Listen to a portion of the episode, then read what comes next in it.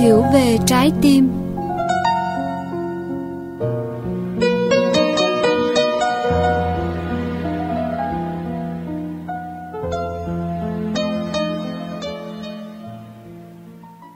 Người ta hay nói, an cư lạc nghiệp, tức là mình cần phải có cơ ngơi ổn định, tiện nghi vật chất kha khá, thì mới có thể tạo dựng một cuộc sống hạnh phúc được. Thế nhưng với tác giả Minh Niệm, chúng ta đã bị quan điểm này gạt gẫm. Vì sao vậy? Câu trả lời sẽ được tìm thấy trong bài viết mang tên Thảnh Thơi của tác giả Minh Niệm qua phần diễn đọc của MC Ngọc Trinh.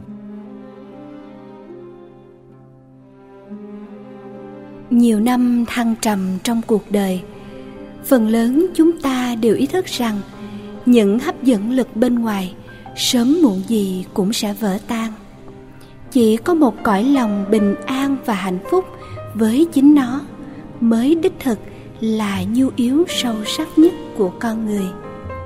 Cho nên, trong truyền thống phật giáo hay nói đến từ an lạc, bình an sẽ đưa đến hạnh phúc. Bình an càng lớn thì hạnh phúc càng lớn. Bình an là sự dừng lại mọi mong cầu và chống đối. Nó chấp nhận mọi điều kiện đang diễn ra trong thực tại một cách tự nhiên, đầy bao dung và hiểu biết. Hạnh phúc mà không có bình an là hạnh phúc giả tạm. Nó chỉ là một sự thỏa mãn nhất thời, nhưng để lại tàn dư là nỗi cô đơn dây dứt. Có nhiều khi ta thấy lòng mình thật bình an và hạnh phúc nhưng ta hãy nhìn kỹ lại. Có phải mình đang sống trong những điều kiện quá thuận lợi, như công việc ổn định, những người thân rất hiểu và rất thương, không có bất cứ sự tấn công hay tổn thất nào? Cũng chẳng có một điều gì đáng phải bận tâm giải quyết nữa. Tuy ta đang bằng lòng với thực tại nhưng ta vẫn đứng trên nền tảng của sự vay mượn.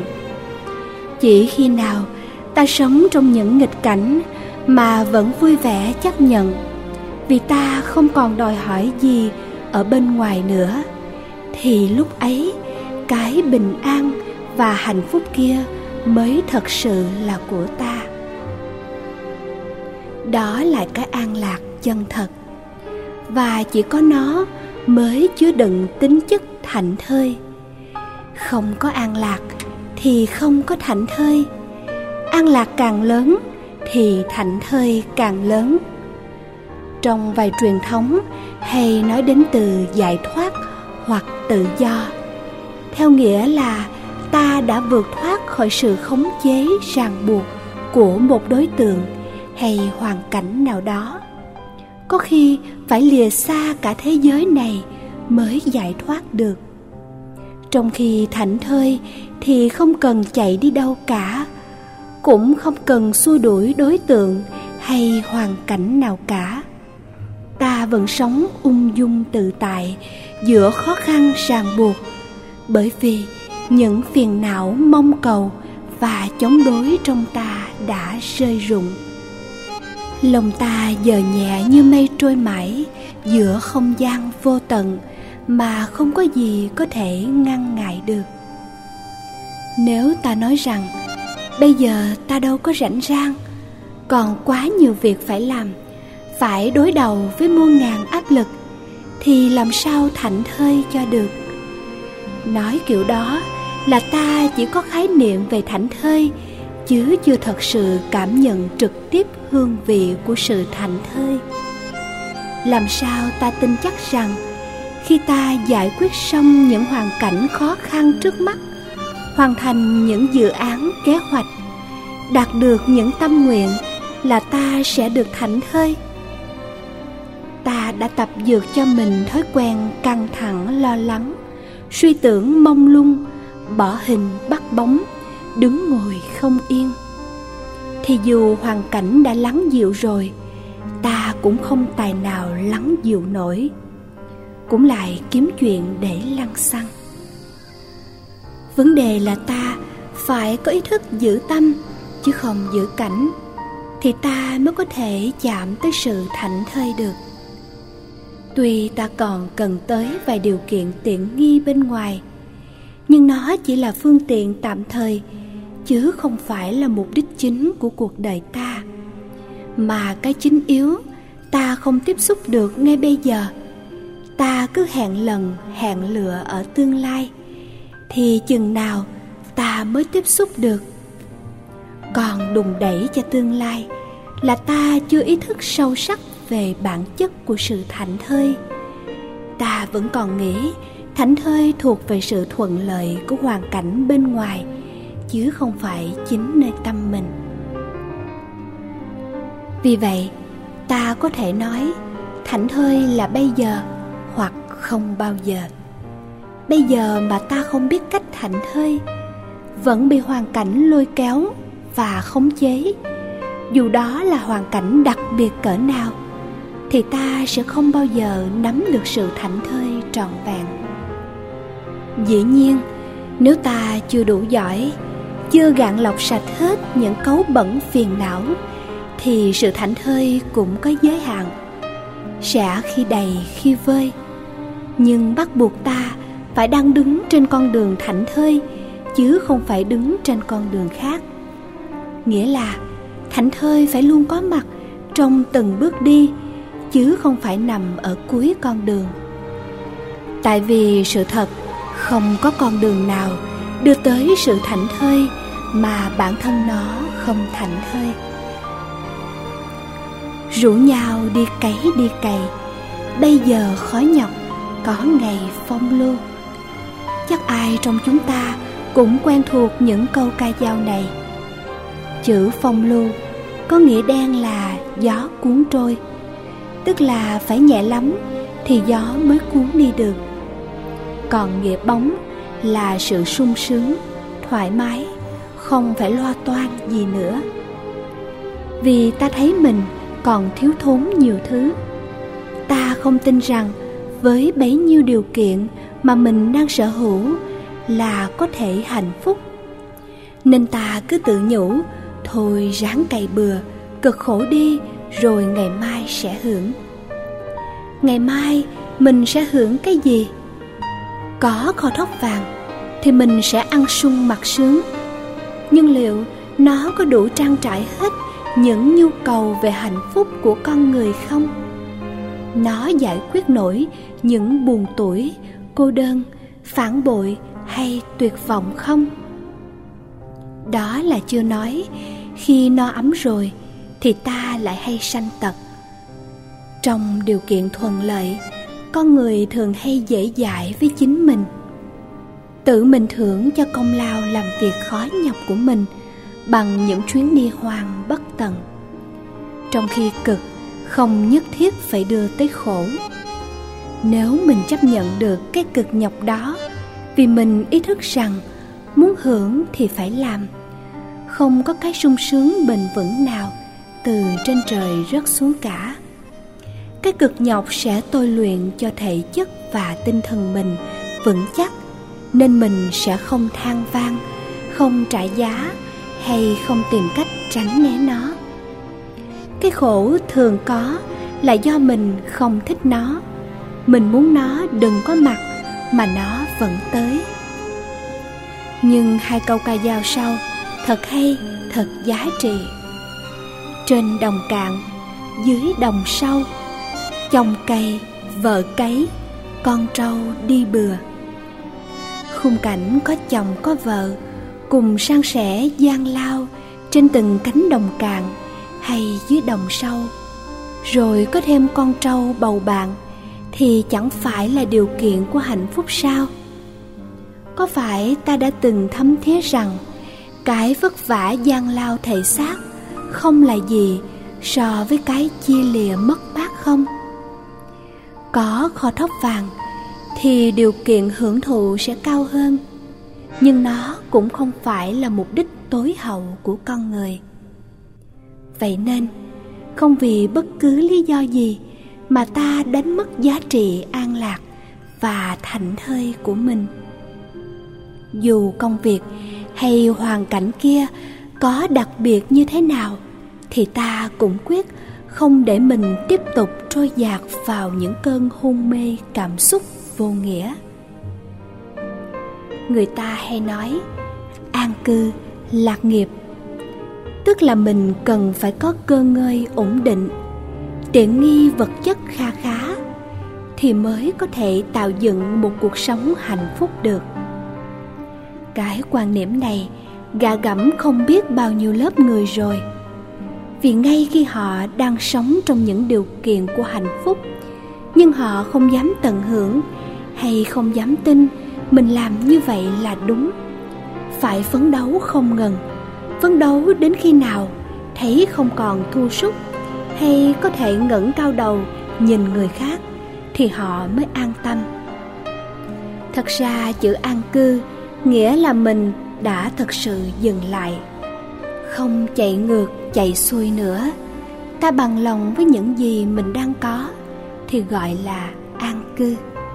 An ở đây không phải là do hoàn cảnh ổn định mà chính là những mộng tưởng đạo điên đã không còn lãng đảng trong tâm ta nữa. Vậy thì, khi tâm an, thì ở đâu hay lúc nào mình cũng thảnh thơi được cả? Ngày mai có kho thóc vàng hay không? Có thêm những điều kiện tiện nghi nữa hay không? Thì nó không thay đổi lẽ sống của mình được phương tiện không thể làm hư hại mục đích, và mình phải xem phương tiện cũng chính là mục đích. Mình có thể cắt đời sống mình ra thành từng mảnh nhỏ. Mỗi giây, mỗi phút, mỗi công việc mình đang tiếp xúc là một cơ hội để mình sống sâu sắc và nhận diện ra sự có mặt của thực tại màu nhiệm đang không ngừng nuôi dưỡng ta. ta sẽ không còn mơ mộng tương lai nữa. Không chạy đi tìm cái gì nữa. Không còn nôn nóng, vội vàng nữa. Vì tất cả những gì làm nên một đời sống đúng nghĩa đã có sẵn ở đây cả rồi. Cách đây vài thập niên, người ta còn quan niệm, ai sống thành thơi là người đó đã biết điều hợp cuộc sống đã thành công bây giờ, nếu ta nói, ta đang tận hưởng những giây phút của hiện tại, ta không có gì quan trọng phải làm, thì mọi người sẽ nhìn ta sửng sốt. Ta phải nói, ta luôn bận rộn, thì ta mới biết sống, ta mới có giá trị. Ở mỹ, người ta không nói công ty đắt khách hàng, mà họ nói công ty rất bận rộn người trẻ còn muốn tăng thêm mức độ bận rộn nữa. Bận rộn tới mức quay cuồng thì họ mới chịu. Họ tự hào là họ đang rất crazy với công việc ở công ty. Tại vì theo họ, nếu không crazy, tức là ế ẩm, thà điên cuồng mà có tiền xài thì cũng không sao. Chung quanh ta ai cũng lao tới phía trước như điên. Thậm chí có kẻ bất chấp cả những phương tiện tồi tệ nhất, nên ta cũng không dám chậm chân. Đôi khi lại bị những người thân thúc đẩy là nếu đi chậm như vậy thì lấy gì sống? Tương lai sẽ đi về đâu? Nên ta hốt hoảng rồi thả mình trôi theo dòng chảy của xã hội. Ai sao? Ta vậy ta khó có được chánh kiến hay bản lĩnh để tự tách mình ra khỏi sức hút mãnh liệt ấy. Nhưng ta hãy thử làm đi. Ta có tài năng chinh phục kẻ khác để làm gì mà ta không thể thiết kế đời sống thảnh thơi cho mình được. Có thể ban đầu ta sẽ thấy lạc lõng, nhưng dần dần ta sẽ tìm thấy được chính mình tìm thấy được cái tâm vốn rất an lạc và thảnh thơi mà ta đã lạc mất từ những ngày chập chững bước vào dòng đời.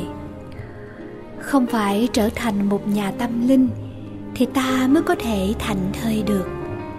Tại vì chung quanh ta có nhiều nhà tâm linh vẫn còn đầy dẫy những khắc khoải mong cầu, vẫn chưa chấp nhận thực tại một cách tuyệt đối họ nhân danh những công tác cao cả mà đánh mất khả năng sống thảnh thơi của mình, thì làm sao có thể dẫn dắt kẻ khác đến nơi bình yên chân thật được? Không thành công trong hiện tại, họ bày vẽ tương lai bằng những viễn cảnh cực kỳ hấp dẫn để dụ dẫn những kẻ lòng non già yếu. Cho nên, chủ trương đi tìm thế giới tự do đã trở thành xu hướng mạnh mẽ của những kẻ không định vị được mình trong cuộc sống. Không cắm rễ vào sự sống, bất lực và muốn bỏ chạy trước những hoàn cảnh trái ngang mà họ cho đó là số phận. Không có cái số phận nào cả.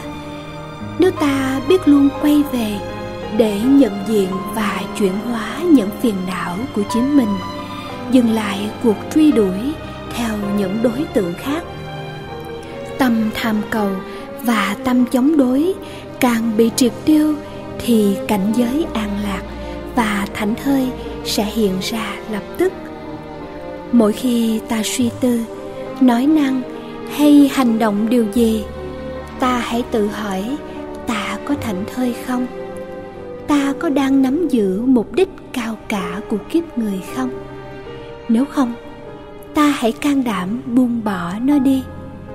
Buông bỏ những ưu tư phiền muộn để giữ gìn tâm bình an.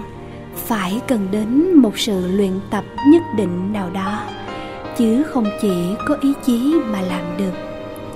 Dù vậy, ta vẫn tin chắc một điều là an lạc và thảnh thơi luôn có sẵn trong ta.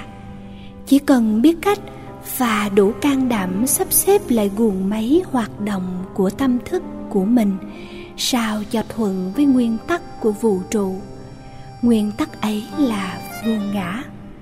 Không có cái tồn tại biệt lập đáng để tự hào, kiêu ngạo hay thù hận. Ngồi yên trong thảnh thơi, tiếp xúc với mây trời, buông cái tôi bé nhỏ thấy mình hiện muôn nơi.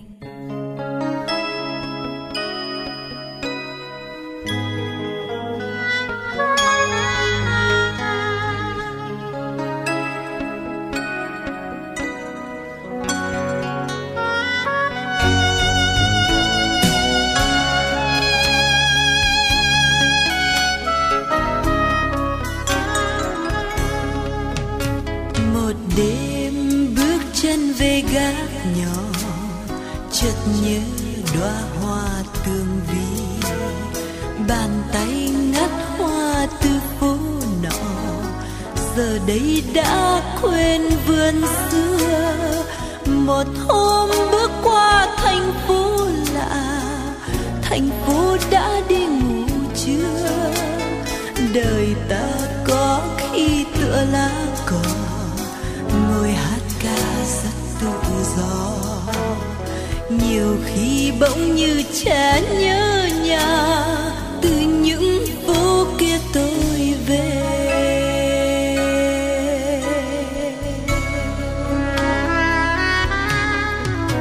Ngày xuân bước chân người rất nhẹ, mùa xuân đã qua bao giờ. Nhiều đêm thấy ta là tháng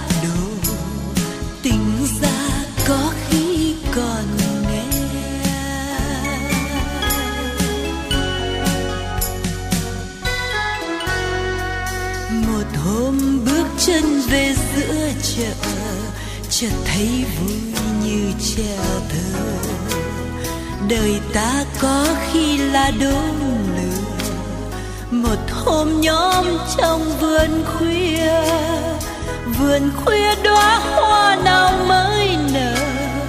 Đời tôi có ai vừa qua, nhiều khi thấy trăm nghìn nấm mộ.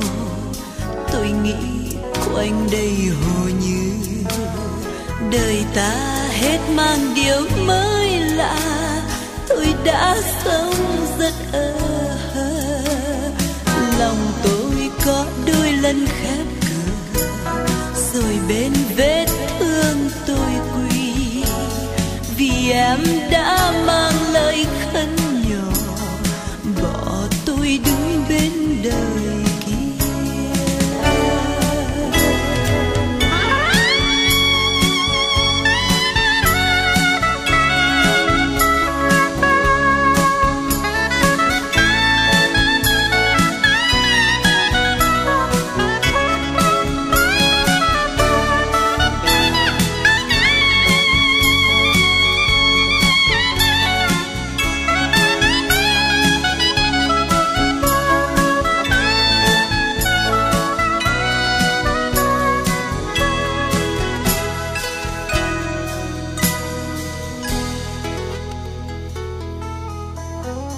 một đêm bước chân về gác nhỏ, chợt nhớ đóa hoa tương vi.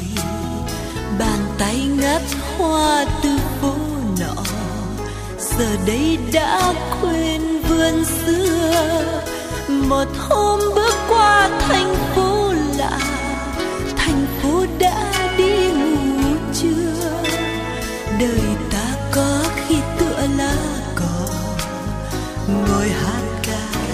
tự do. Nhiều khi bỗng như trẻ nhớ nhà